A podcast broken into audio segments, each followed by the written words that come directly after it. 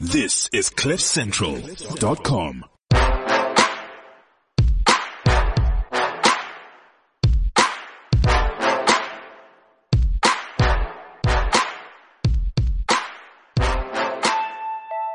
Welcome to the Renegade Report. I'm Jonathan.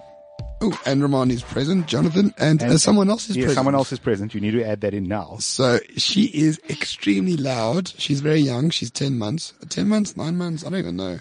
What a great father. Uh, I, I'm not going to say superb. name because I don't time, want to time is, uh, is there a truth claim to time really, Roman? I mean, can we, can we really It, say? dep- it really depends on the person, really. Some some measure in uh, years, some measure in millennia, which could be years, like the Jews, right? Isn't like year five million AD? 5,000. There we go. So to me, to us white people, it's two thousand AD. Us white people. Us white people. Yes. Jews All right. So your very young daughter is here. So it will be three men in a podcast. Uh, uh, three men and a three men and a baby doing a podcast. Right. Um, And if she interferes, well, you know, suck it up. Really. It yeah, it's our podcast, so yeah, deal with it. Um, well, uh, there's uh, some craziness happening because Donald Trump retweeted uh, a very right-wing extremist party in the UK called Britain First. right. Uh, really bunch of hateful bigots. Are Um, they though? I mean, I haven't read. I don't know. Yeah, I they- didn't they- know about they- them before you retweeted them. Yeah, And- they they are. They, I think I think that's a fair description of Oh, them. are I, they? I'm more than happy to be challenged on it, but I, I do think they're they're they're they're quite a they're pretty much a bunch of supremacists. And Well, they uh, hate Muslims. Okay, well, they hate a lot of people. Um, I don't think that. I hate a lot of people Look at you being contrarian. Right. So Individual he that retweets his tweets, uh, got some videos attached to them. One of the videos is actually isn't even true. It's fake news. Um, According to his own standards, he failed. Yes, he Donald did, Trump impeached. Donald Trump- Time for impeachment. that, that's it. Uh, and the problem really is not that he retweeted a couple of videos, um, two of which weren't actually fake, and show uh, one of which I think shows a significant problem. You know, throwing gay people off roofs is actually an issue in the uh, in in the Arab world. Um, but that said, uh, instead of just ignoring his stupid retweets, uh, they decide to lose their minds in the UK. And we've got condemnation from mayors, and we've got uh, Theresa May condemning. Uh, my Trump. favorite, my favorite, two Labour MPs. One's called, I think one's called Ian Hunt. You have to say that very slowly. Ian Hunt uh, tweeted yesterday that he wants to ban Donald Trump from entering the country for instigating racial hatred. Yeah, I mean that's just something else. It's absolutely unbelievable. So, so, so you got you got some imams, you know, say kill the Jew every second weekend, you know, around London, and I think they should be free to say that. But uh, but no one in bans them. Maybe the imam should start tweeting out, you know, their sermons, and then we'll see a different way. But to ban a president of the richest country and the biggest trading partner of Britain from entering the country for inciting racial hatred. Well, there was a God. yeah. I mean, there's an MP previously who tweeted defense of the rapists in Rotherham, um, and said that the victims should just shut their mouths. Um, you know, and, and now is freaking out about the Donald Trump tweet. So once again, the usual kind of double standards. As my friend said on Twitter, uh, MPs who voted to bomb Muslims are angry that Donald Trump retweeted videos of Muslims. Right. So perhaps we should get on to our guest for the day. Uh, and that is none other than a gentleman by the name of Christopher Snowdon. He may be uh, well known to some of you. He's the IEA's abrasive director of lifestyle economics. At least that's how he describes himself. And uh, he also writes regularly for the Spectator Health. He writes a column recently published a book called Killjoys, which is a critique of paternalism. And he joins us on the show today.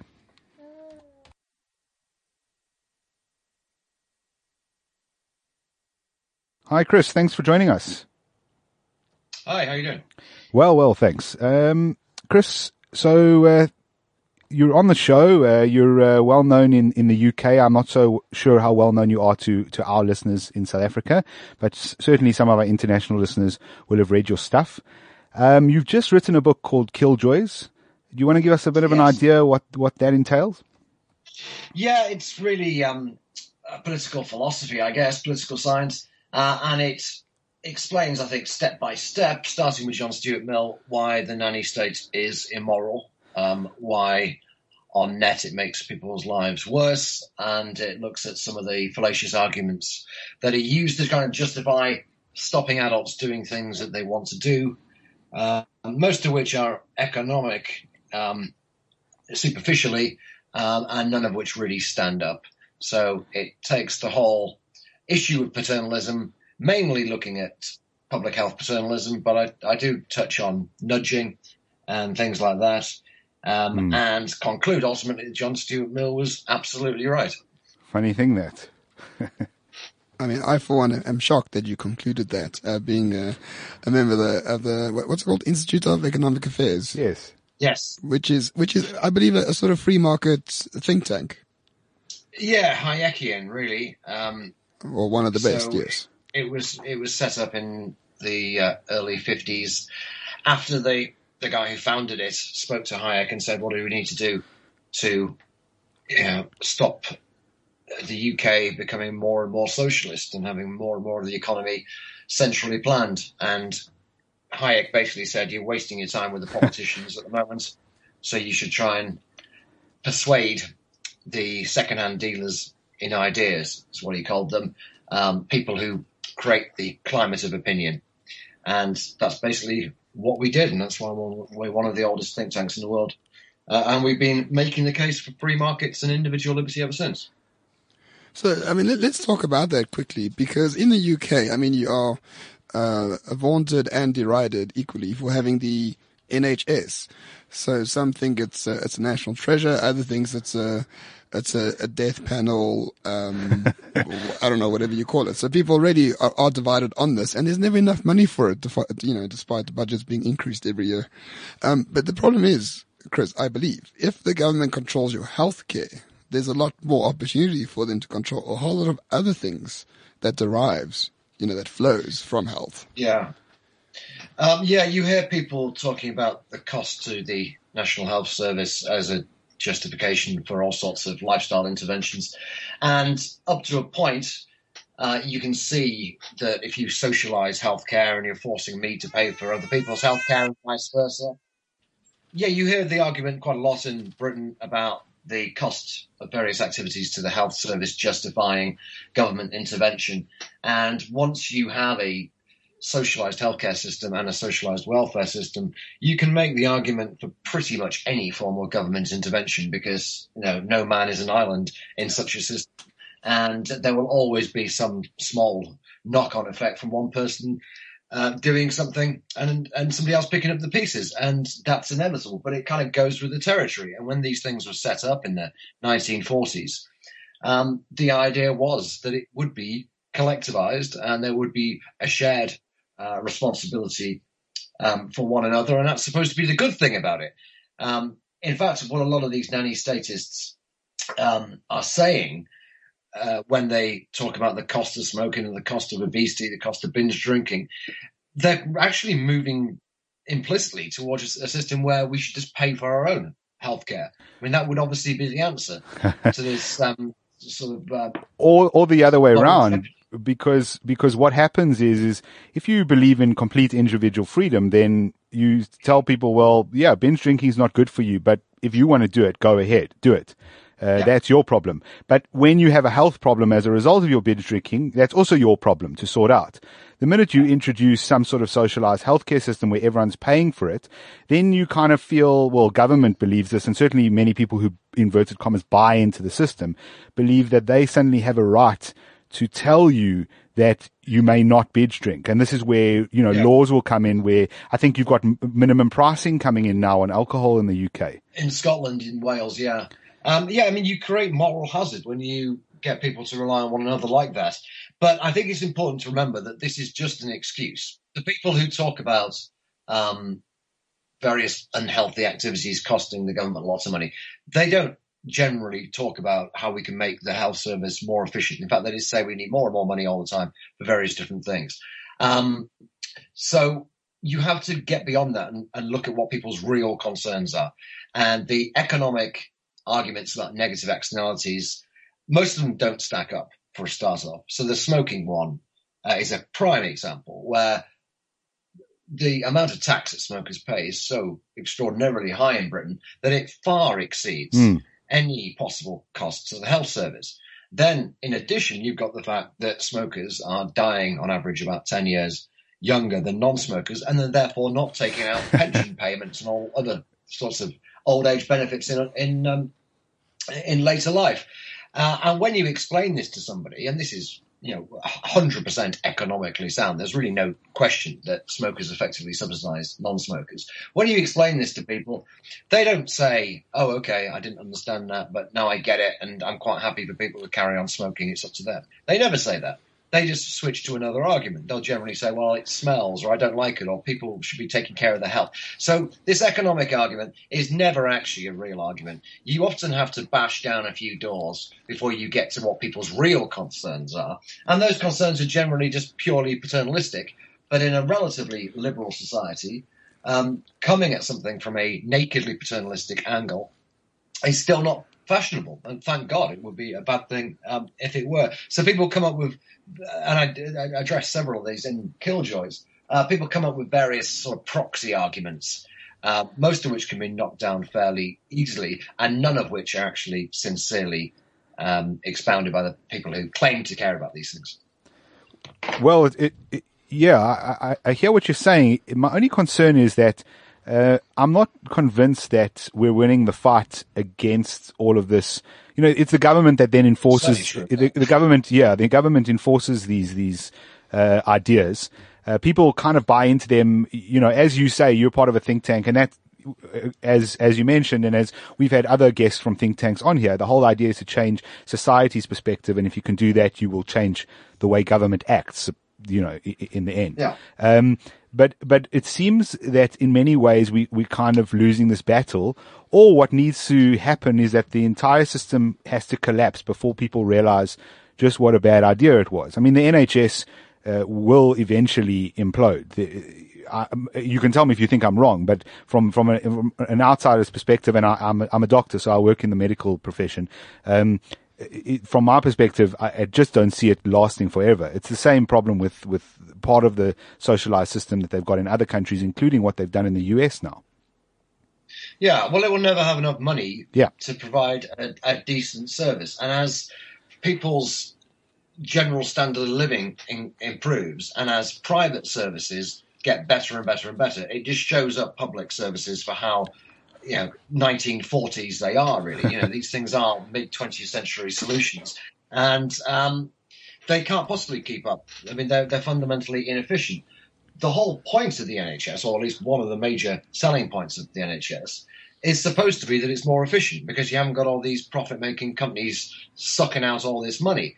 Um, and yet we are now spending about the same on healthcare as a percentage of GDP as other rich countries.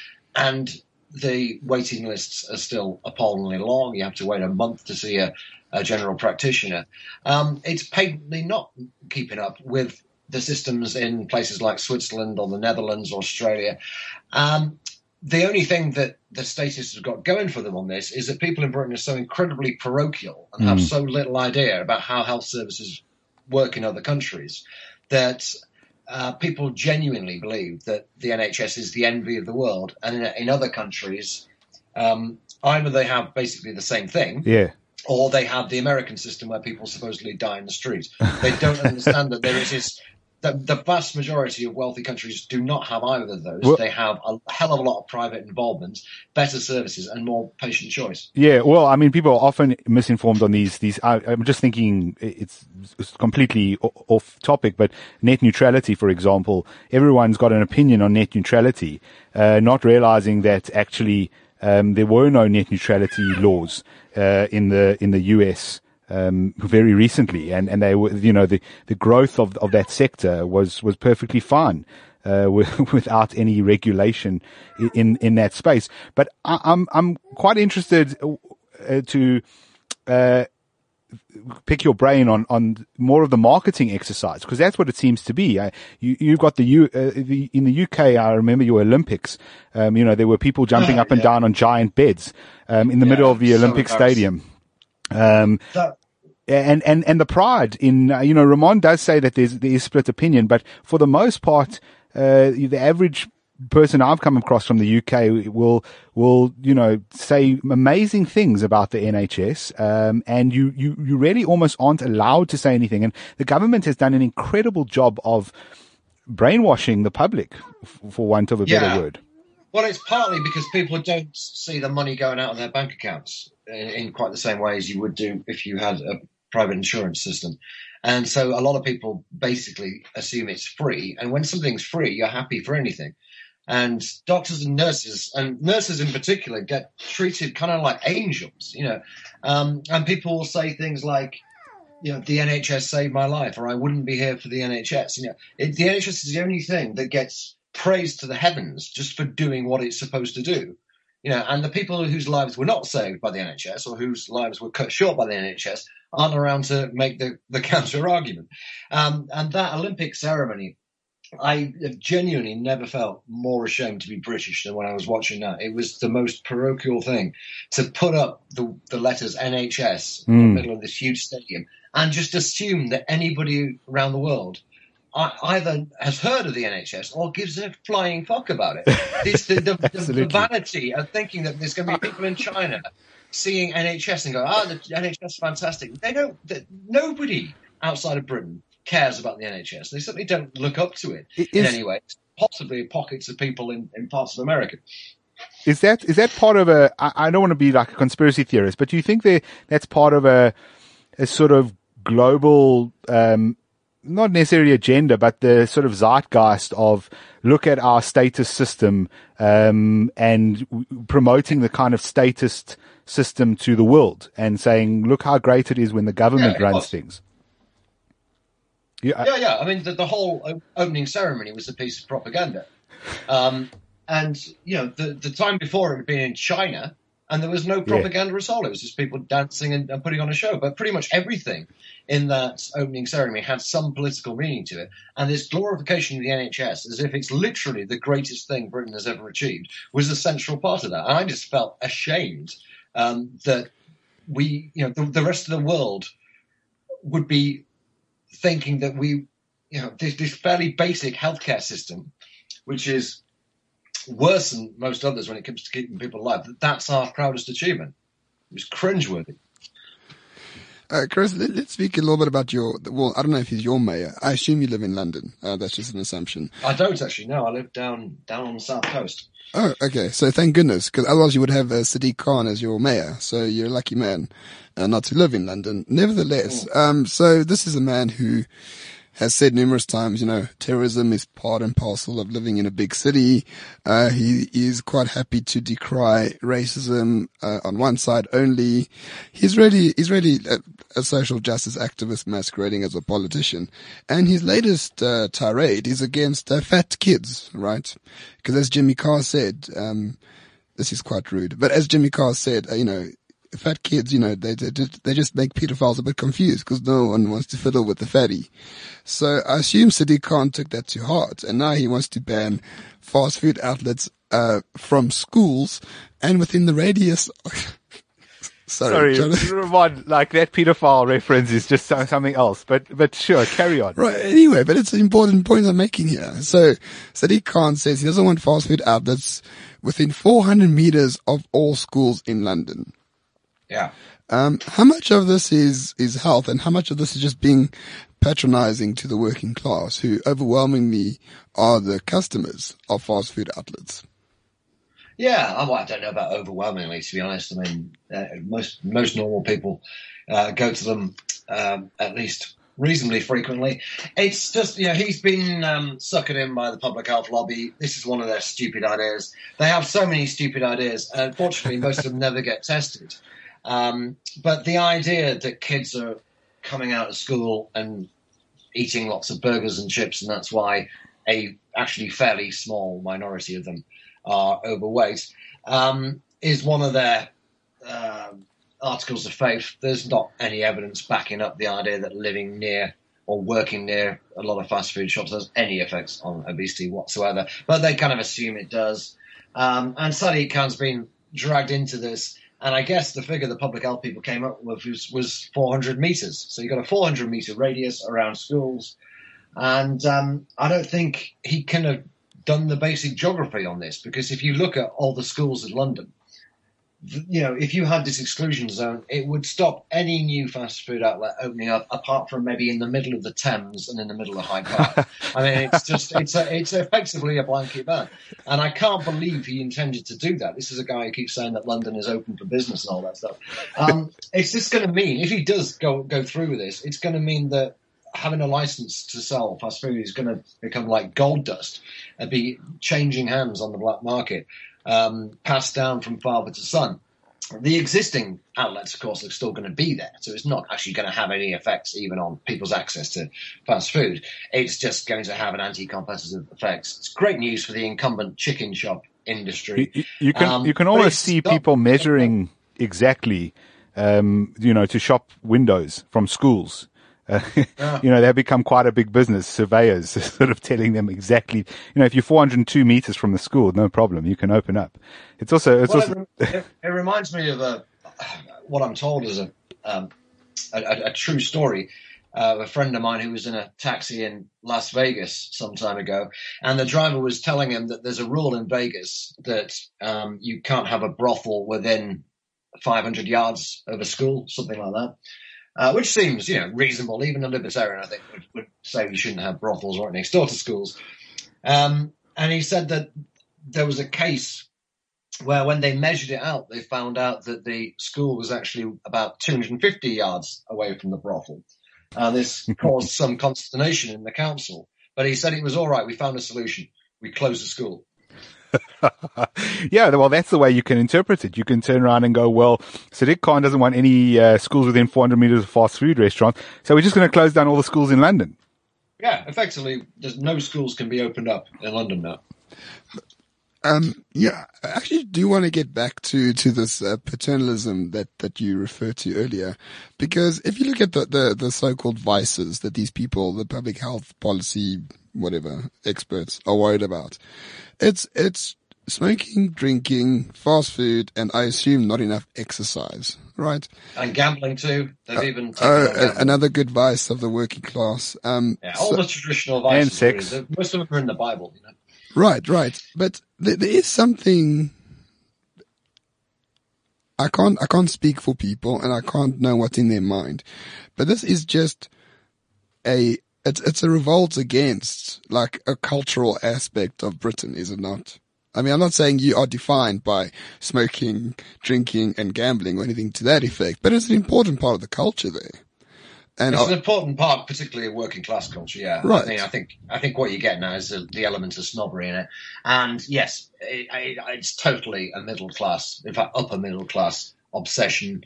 Um, I mean, a lot of people in the upper middle classes won't know anybody at all who smokes now, for example, and they just they kind of think it's disappeared. But you know, we've got 16% of the population smoking, probably a bit more when you include the social smokers. This is not a negligible uh, number of people.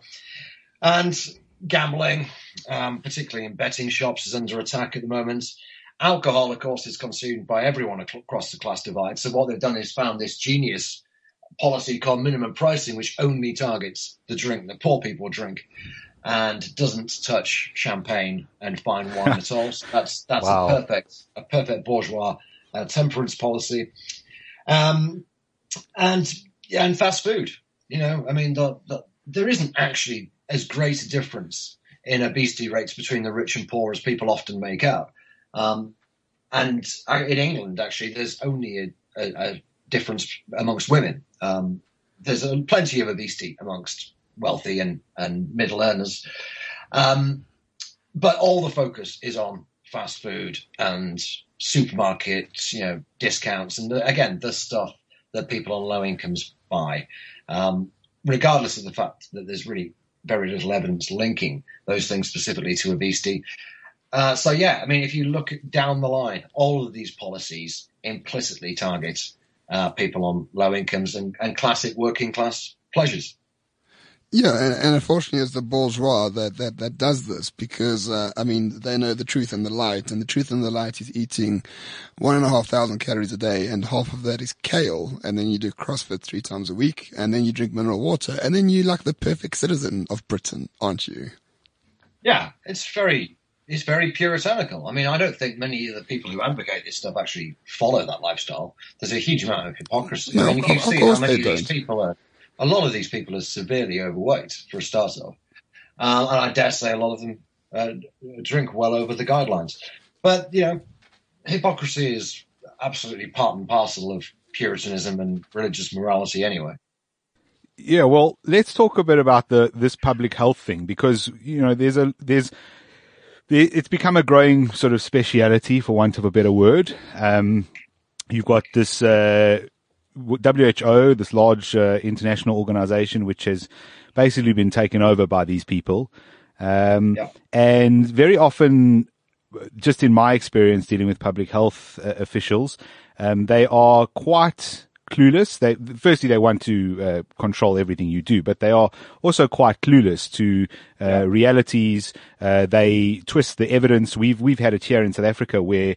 Uh, we had our public health, one of our universities, Wits University, their public health um, department has been involved in pushing for a sugar tax. They were basically the um, all the evidence the government used in all of the hearings came from them and their people, uh, and uh, it was all nonsense. Uh, you know, they twisted the the evidence to show that this would be a good idea, but when you actually dig deeper into their figures, um, you can see that uh, the actual reduction from the sugar tax in BMI will be essentially negligible and the improvement in health also negligible. But, you know, they said like this many percentage points or whatever, or this many hundreds of thousands, but it's actually, it's actually in the overall scheme of things insignificant. And, and the Yeah. WHO does this all the time. The WHO also loves to tell us we're dying of something, you know, or something is coming to kill us. Uh, and that's generally, uh, pushed by the public health, uh, people. What do you, what do you make of, you know, the WHO, their, their sort of agenda, their push, uh, and, and, and, and, and the reasoning for all of this?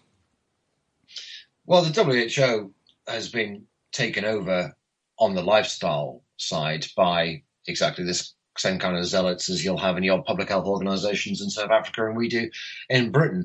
Um, it's a nice little club that they've got going. It pays very well. They're scrounging off the taxpayer.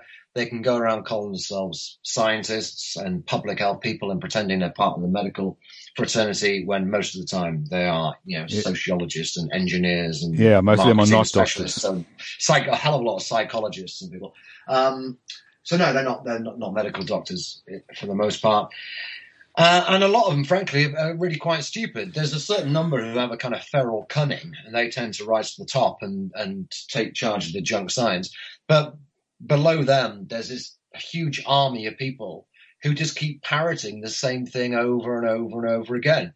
Um, and it's kind of boring debating with them because you never get anything new. They've just got their little slogans, um, which is great if you're a campaigner, you know, but other people, if you're a, writer or a researcher, you like to kind of think about ideas and discuss things uh, on the basis of principles and evidence rather than just hearing the same um, the same slogans rehashed again and again and again, and the same statistics rehashed again and again and again about this policy will save X number of lives based on some dismal computer model. So they're kind of most of them are uh, thick and tedious, but there's a few, you know, smart people um, Yeah. who essentially evil at the top of the pile. I mean, I'm just thinking of, you know, in recent times, for example, we were told that the Zika virus was going to uh, migrate from from uh, South America, and it was going to go into the US, and it was going to be a massive health crisis.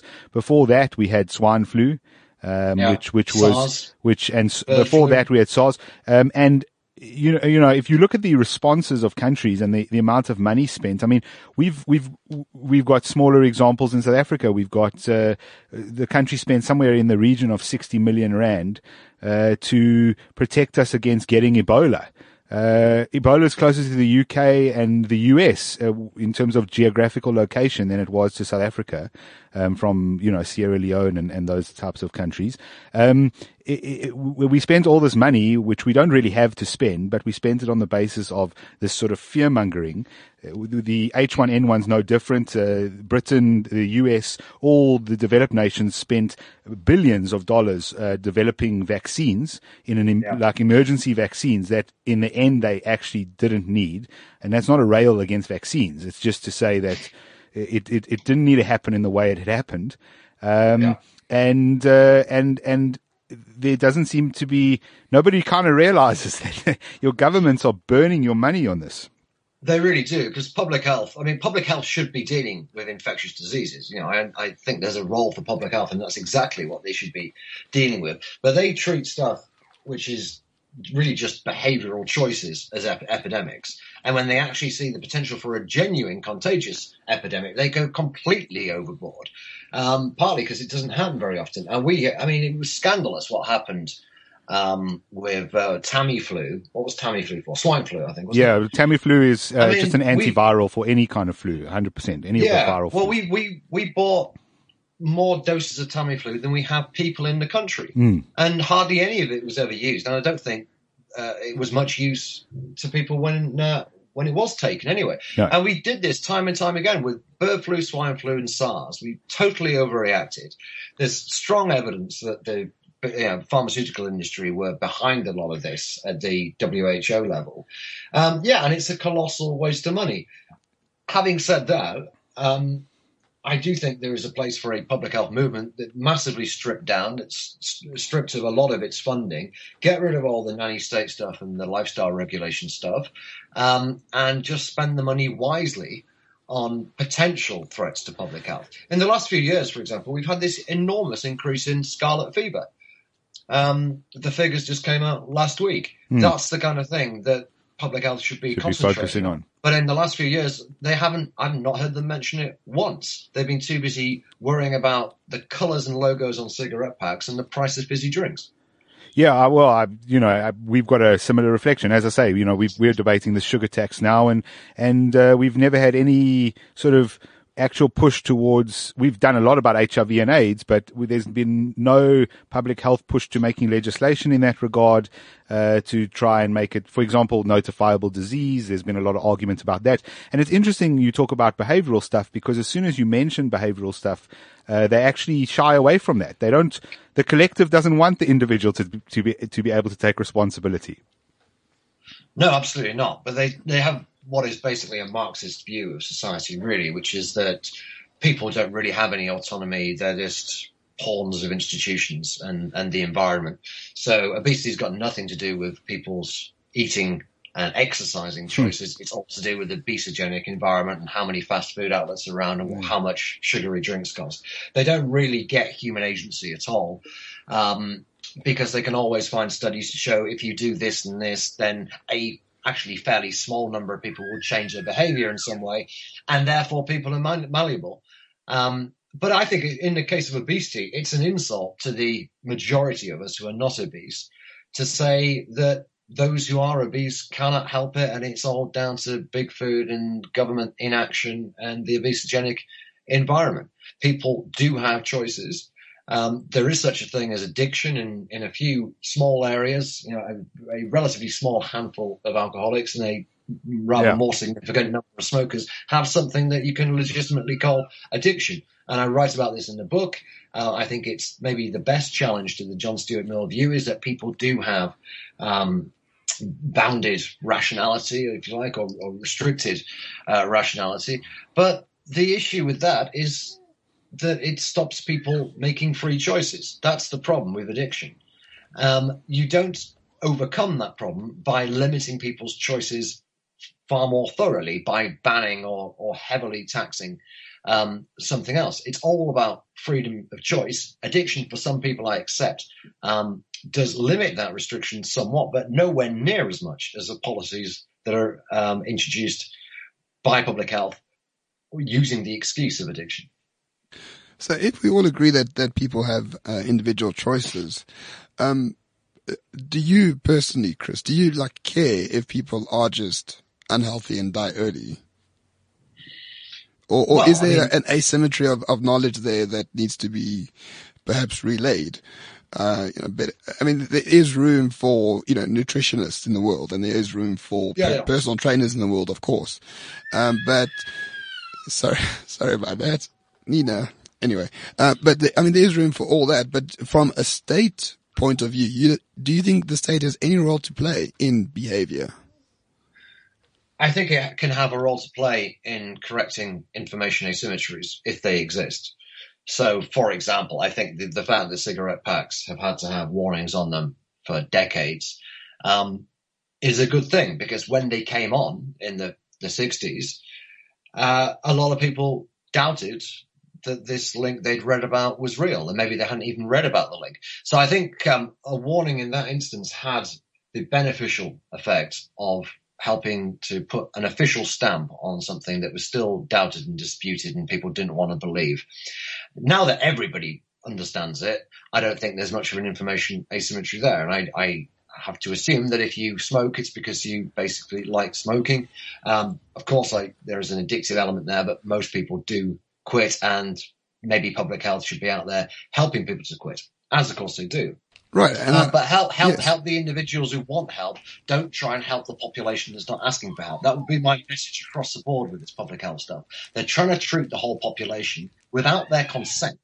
That's a very important distinction between practicing medicine and practicing public health. Is in medicine you need to consent. In the in public health they don't even ask. Yeah, that's for the very consent, spot and They on. wouldn't get it. Uh, they wouldn't get it anyway. So I actually really do want to irritate my co-host now because um, personally, I think vaping is is one of the best inventions of the past I don't know two decades or so. Um, and now it looks like in some areas in Britain they wish to ban vaping because it normalizes smoking.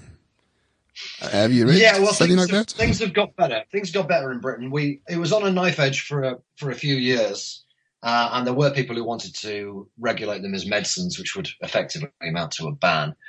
Um, but we've been quite lucky in that that battle was just about won, and now our major health organisations, including even the British Medical Association, which until a few days ago uh, was very strongly against vaping, they've now seen the light on this.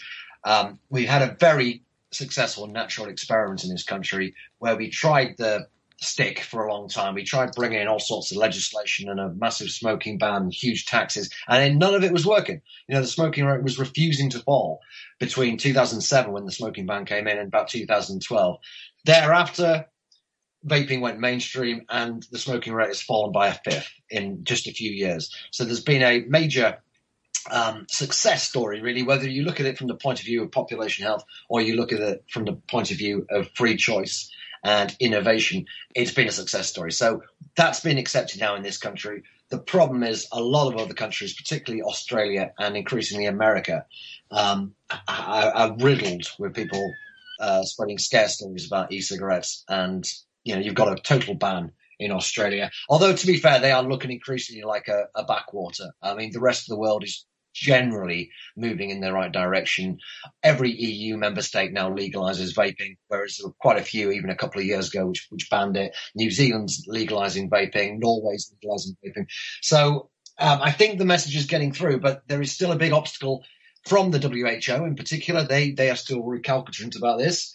Um, and California is just a nest of uh, anti-nicotine extremists who are very, very well funded with tobacco taxes, and they are not giving up on this. The real dinosaurs. There's a few real Yeah. dinosaurs who have been against this from day one, and they are just not going to go. Cal- California path. seems to be a nest of extremists just as, as a whole. Um, but same. I, I'm interested to know how California thinks marijuana should be completely legal, um, which I'm fine with, by the way. Um, but uh, they want to ban, you know, cigarettes or, or vaping. It's it's it's it's kind of odd since um, none of these substances are benign. Yes, some may be worse than others, but they they all can have negative impacts on you. So it's Sure, it's, it's the think, um, hypocrisy is unbelievable. Yeah, but there's still enough old hippies around in California who've been determined to do this for the last 50 years. And I'm on your side. I agree it should be legalized. But part of this is just fashion. You know, the, the old hippies are fighting against what their parents used to do, which is smoking and drinking a lot, um, and are keen to legalize what they used to do and maybe still do a bit. It doesn't make a lot of sense on the, on the surface, Yeah. but, uh, you know, things go in cycles. And Uh, wait, wait till you come to our country, Chris. If you do happen to come, uh, we have a health minister who is uh, so anti-smoking. It is, it's almost like he and has, alcohol. Yeah, and alcohol, but it is, it's, it's so anti-science, anti-data. It's, it's the worst element of like the first world, but with third world controls. So he will do it anyway. No one will follow it, of course, but the law will just be done. There's no, there's no organization that will take it to court because there's not enough money to do so. Uh, but over here, we are stuck with, with, uh, real, real uh, Puritans in the States. Yeah, well, I don't know if it'd be that much better, you know, um, over here. Um, I think I think no, we, we certainly no better in America. We win in the in the sense that uh, our government's pretty useless at enforcement. So yeah, right. we're not we're not That's allowed to do any any of these things. But you, you know Yeah, yeah. they can't enforce even the most basic of laws. Well, one of the real problems with the UK these days is that for hundreds of years we've been basically a country which doesn't have very many laws compared to continental Europe, but we do enforce the laws we've got. And what we've got now, partly as a result of being members of the EU for so long, but also partly because we've got so many single issue fanatics pushing uh, new legislation from their various different agendas, is we've ended up with a huge number of laws. And whereas maybe Italy might not bother enforcing these, we do. So we've got a British approach to obeying a law combined with a continental approach to making laws. And that's a terrible combination. Well, absolutely. Um, let's uh, let's move tack a little bit and and uh, talk a bit about Brexit because I'm sure you're pro Brexit. Yeah. Well, I know that you are pro Brexit, um, and it, it, it seems to be. This is an outsider's view. I'm not there every day reading, you know, the, the press that's going on, but it seems to be that since th- that vote went through, and once people got over the, their shock that uh, that uh, they had had lost, um, they've been on a campaign to do everything to curb the will of the people. Uh, because that's Yeah. how democracy works, and and and so where where are you right now with with Brexit? Is is the Brexit actually going to be significant if it happens? Oh, it'd be significant. It's it's the biggest change you know we've had here for for many many years, and I am uh, personally in favour of it. Um, I don't like the EU. I don't like the amount of legislation um, that it spews forth. I don't like. It's so anti-scientific, actually. I mean, I was talking about the vaping before. They brought in a whole load of stupid vaping rules. They nearly banned Roundup recently, glyphosate. Um, they are. They've just introduced some regulations about how hot you can cook potatoes and stuff like that. and um, I, I, just before I, I, I started speaking to you, I was reading that they want to ban doner kebabs. So they are. Um, Are they just? you know, Are they just play? Are they just? It sounds like they're fucking around. Frankly, you know, it's kind of like, well, they they they bought into this whole smoking thing. Let's go after the potatoes next. Let's see how far we can push this. they're, they're very much um, in the hands of the likes of Friends of the Earth and Greenpeace. There's a lot of scary, uh, there's a lot of scaremongering, um, environmental groups and kind of food faddists and, you know, people who are scared of their own shadow lobbying in Brussels all the time. And unfortunately, the EU really doesn't take a very strong science-based approach to a lot of this stuff. It takes a very fear-based approach, which is not good in the long run for the, for the European um, economy and innovation and, and indeed, you know, basic living costs for people. Um, but what's happening with Brexit at the moment? It is basically, you know, it's steadily going through, but it's been a real battle because, you know, a lot of the people who are in favour of the EU are in favour precisely because it's not democratic. You know, uh, that's the big appeal to a lot of people is that the European Commission pushes this legislation onto the Parliament. The Parliament can't come up with any legislation itself. The European Commission is is itself totally unelected. But that's what a lot of people like about it. They don't they don't like the will of the people anyway. So it's no surprise that they've got no shame in trying to overturn the will of the people um, in the referendum. And it's a real it's a real slog. Um, I mean, every little thing has to be fought for tooth and nail um, because you know, every single day there are more and more stories coming out about this is what we can do to undermine Brexit. This is what we can do. Everything's going wrong. The negotiators don't know what they're doing. We're going to have to pay them a hundred billion pounds. The endless uh, panicking about this from people who, Yeah. in a lot of cases, are genuinely like bedwetters about the whole thing. It's just this constant white noise of shrieking and and crying, and you've got to try and block it out. Otherwise, you become as insane as they are. But it's it's you know it's happening. It's very clear that it is going to happen. There isn't going to be a second referendum, and even if there was, we win by an even bigger margin this time because people don't like being forced to go back Yeah, in, um, in, to the polls in fact, I, and also because you know Yeah. all the predictions about what would happen to the economy as soon as we voted to Were leave wrong. have not happened. The economy is basically ticking along. Not fantastic, but it's okay. It's about the same as it was before. I think I also saw, I think it was a YouGov poll that said uh, if you actually had the vote today, uh, there would be, uh, there would be, as you say, even a bigger. So that's that's according to polling data. There'd be even bigger victory for for Yeah. uh, the Leave campaign. I think that's right. Yeah. Um, but you know, why should we have a second referendum just to prove it? You know, we had to wait forty odd years for our second referendum. They can wait another forty. So just uh, on those negotiations, so uh, there is these numbers bandied about that you have to pay the EU to leave, like sort of like a hostage negotiation of Well, sorts. not, not quite. I mean, the, the EU is primarily concerned about money, right? That's really why they liked us being in the EU because we were huge net contributors. We're the Lefty, lefties are worried about money, Chris. I am, I'm shocked. Not solidarity or equality or, you know, those good Well, they're not, I mean, to be fair, they're not all lefties in the EU, but they are all interested in money, and they're not great friends of Britain. I don't think they ever have been, but they do like the 12 billion net that we give them every year. So I think they've accepted that we're leaving. They just want a bigger, a bigger payout as possible. Um, there's a lot of rumours about how big the payout's going to be, but even if it is 45 billion pounds, as was as is currently rumoured, that's only four years membership of the EU. It strikes me as a pretty small price to pay to get out. And in fairness, we do owe them money. I mean, there are things that we are joint collaborators on. There's existing commitments that we should honour. Um, and as far as I understand it, Theresa May has only re- pledged to honour those commitments. No figure has been put on them, but we've said, look, if we are legally obliged to pay them, of course we're going to pay these things, but we're not going to pay an extra fee as a kind of goodbye present. And it's also outrageous the way that the EU has refused to talk about trade or anything else until they've got this money in their pocket.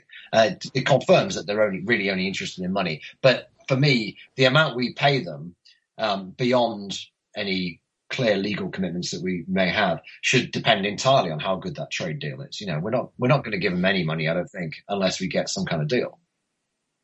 I mean, yeah, let, us hopefully it goes through sooner than later. And, and once Brexit does happen and you do cut ties completely, do you think that health policy will change? I mean, how much influence has the EU had over uh, policy in in well in the EU and and Britain specifically in this case on Well, in, the- in theory, it has no mandate at all to get involved with health, either with healthcare or with public health policy.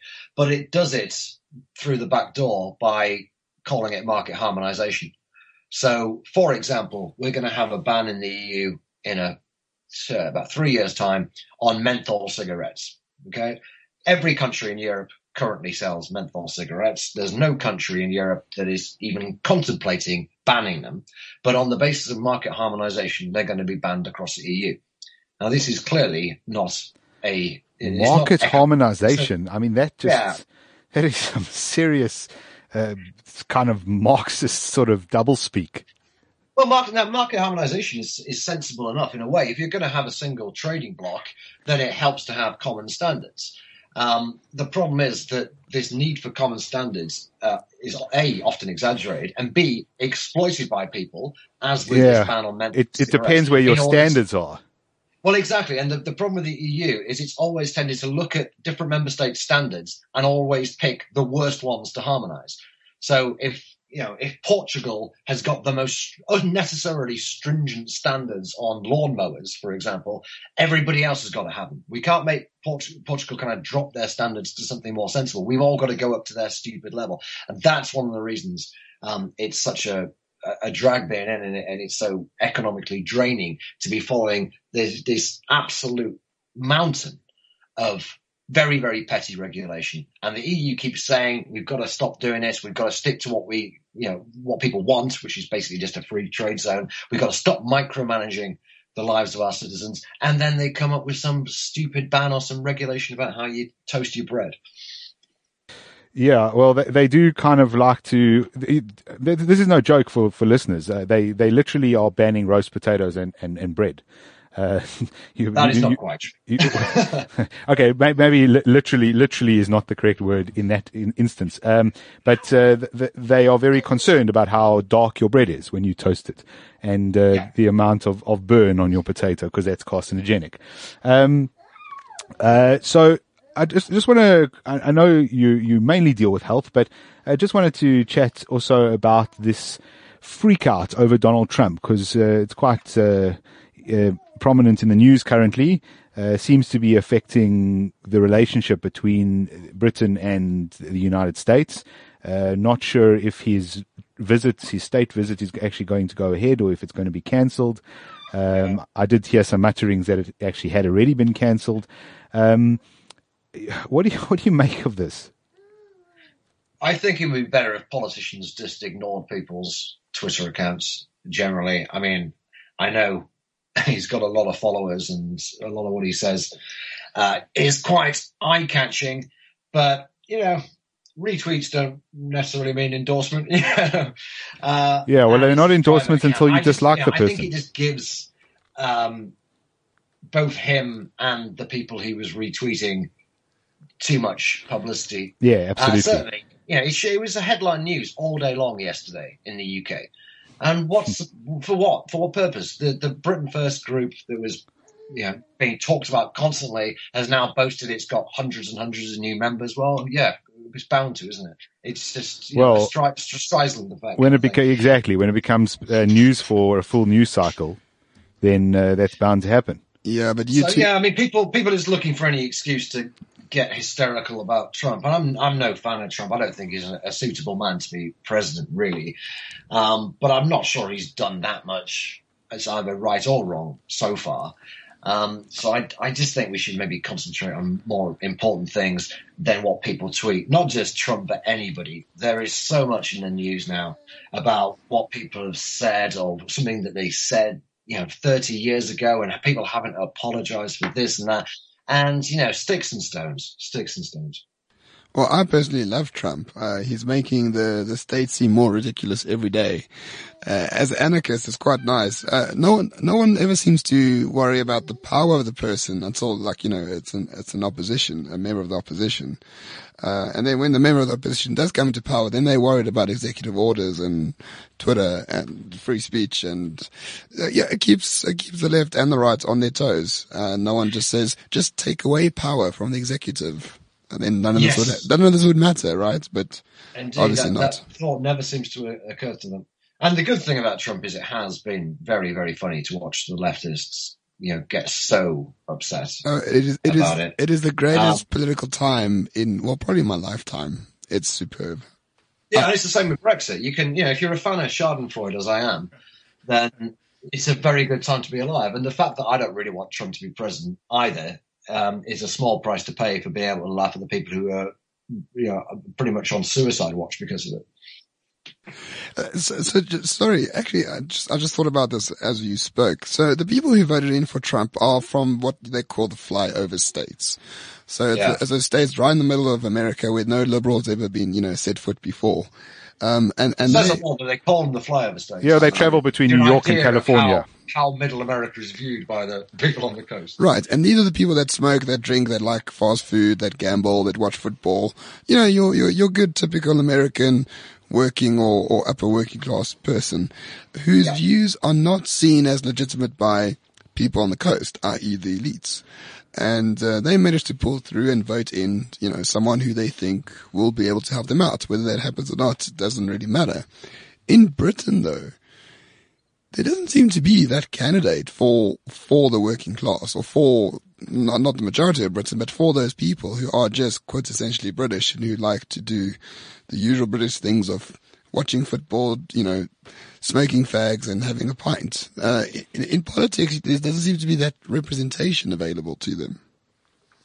No, and there wasn't in America before either. I mean, Trump's a bit of an anomaly. Um, I, I, hope and assume. Um, I mean, I the, the the big problem I have with the whole Trump thing is I really think there was room for somebody to come in a bit like Trump and be a, a new broom and drain the swamp and start standing up for normal people. The problem is that it is actually Trump who's going to do this, and I don't think he's in any way competent. Uh, hasn't got anywhere near enough of an attention span to actually get anything changed very much. I think he's kind of clearing out the EPA, which should be good, but that's that's about it. Mm. And he's actually going to set back that sort of conservative or populist cause uh, a long way, I think, in in the long term. But you're right that we don't in Britain and indeed most countries have um, anyone who's sort of openly anti-establishment and uh, really appealing to ordinary working people who I totally agree uh, have been ignored by you know the liberal media and the middle of the road wishy-washy parties that we tend to have these days.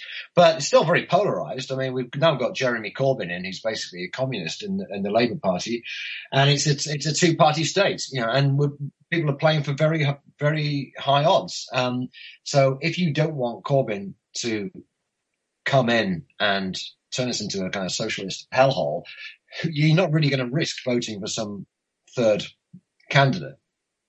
Yeah, you, you probably won't. What do you? We've discussed it a bit on the show before. What do you What do you make of Jacob Rees-Mogg? Because uh, he's uh, obviously very different to Donald Trump. Uh, well, other than they're both very rich, um, but he's uh, far more of an English gentleman. Uh, obviously, from a very conservative background, a religious man, but he doesn't really want to enforce his religious beliefs on others. He just wants to be able to live the way he wants to live. Uh, do you think he he might be? The UK's Trump in not uh, such a brash way? Well, not such a brash way is an understatement. I mean, I don't sure. know if you could ever really call Jacob Rees-Mogg an anti-establishment candidate. He kind of, in British terms, he is the establishment more of an establishment candidate. Um, yeah, there was some talk earlier this year. I think most of it was banter, really, about Jacob Rees-Mogg being the leader and therefore the prime minister. He's a very intelligent guy. He's a very articulate guy, a very thoughtful guy. Um, I don't think he's prime ministerial uh, material. I'm not sure that yeah. he has. The, he's, the he's, he's, still a backbencher, as far as I understand it. Yeah, he hasn't even had a cabinet position. I do like him. I think he'd be a good kind of front bench uh, spokesman for for something, a good cabinet minister. I'm not convinced that he really has the um, the way with people. Um, uh, yeah, to to run a cabinet and run a government. Not that Theresa May does either. Obviously, she's absolutely appalling, but she needs to be used as a hate sponge for a couple of years, soak up you know all the hate, and we'll that's, that's great. Get get rid of her and, and get somebody else in. Um, probably somebody of Jacob's age. She's not as old as he looks. I think it'd be somebody in the in their forties. Um, skip a generation from the, the previous lot, who I think mostly are discredited. Uh, I'd be surprised if it was him because he's just so incredibly you know, posh, basically. And I, I don't think that uh, cuts a lot of ice with your swing voter. Uh, I could be wrong. Maybe I'm guilty of inverted snobbery there, but um, he he's a bit of an eccentric, I think, probably to be prime minister in twenty, you know, in a twenty in a decade we're in, whenever the next election is going to be.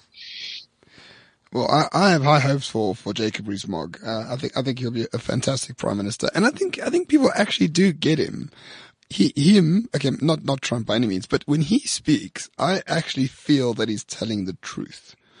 And that's quite rare. Oh, he is. He is, yeah. That's one of the reasons why he couldn't be prime minister, I suspect. I mean, that's a, that's a, okay, I get your point now. I get your point now.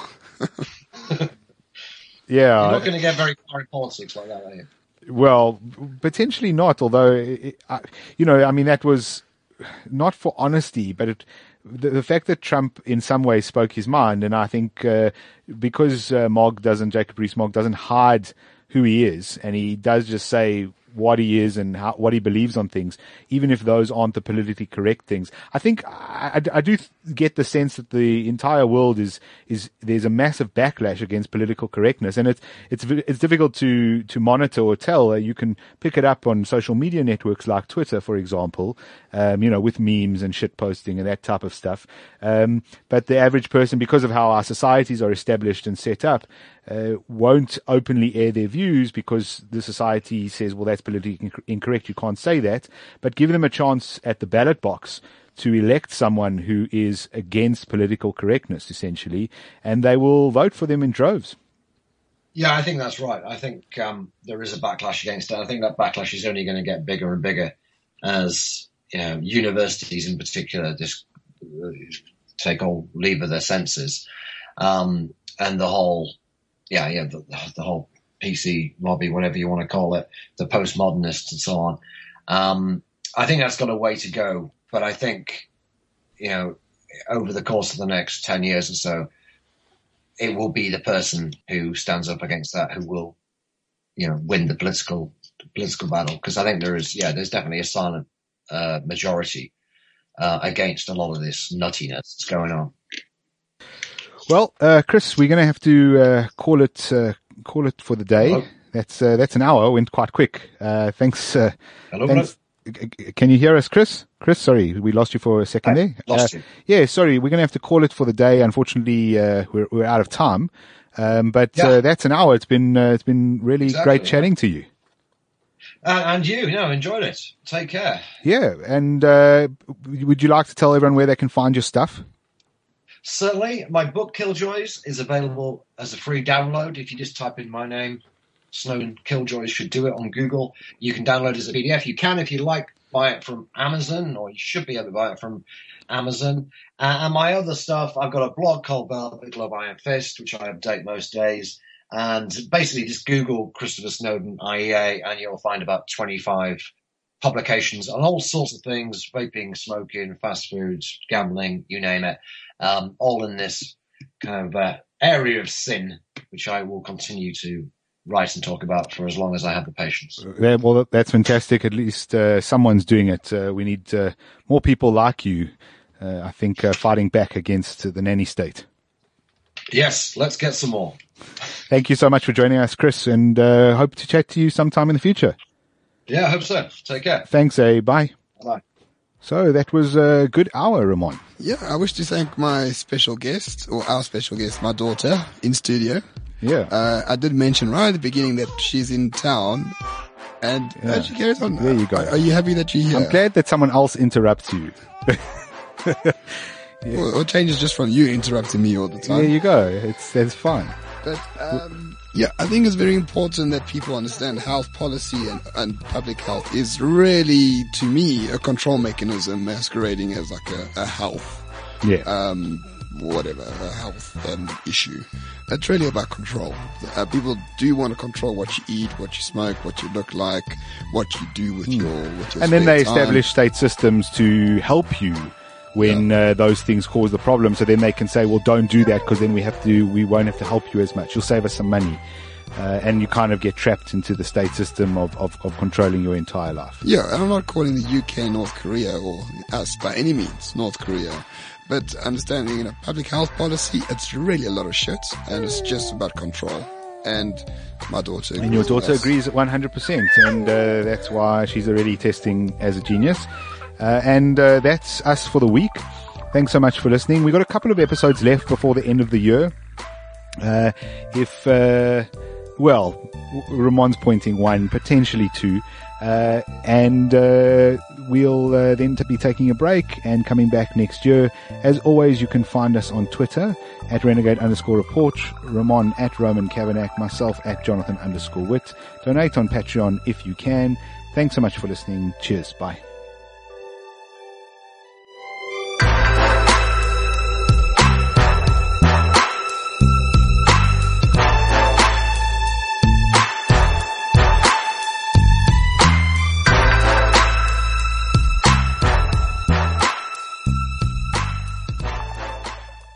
This is CliffCentral.com.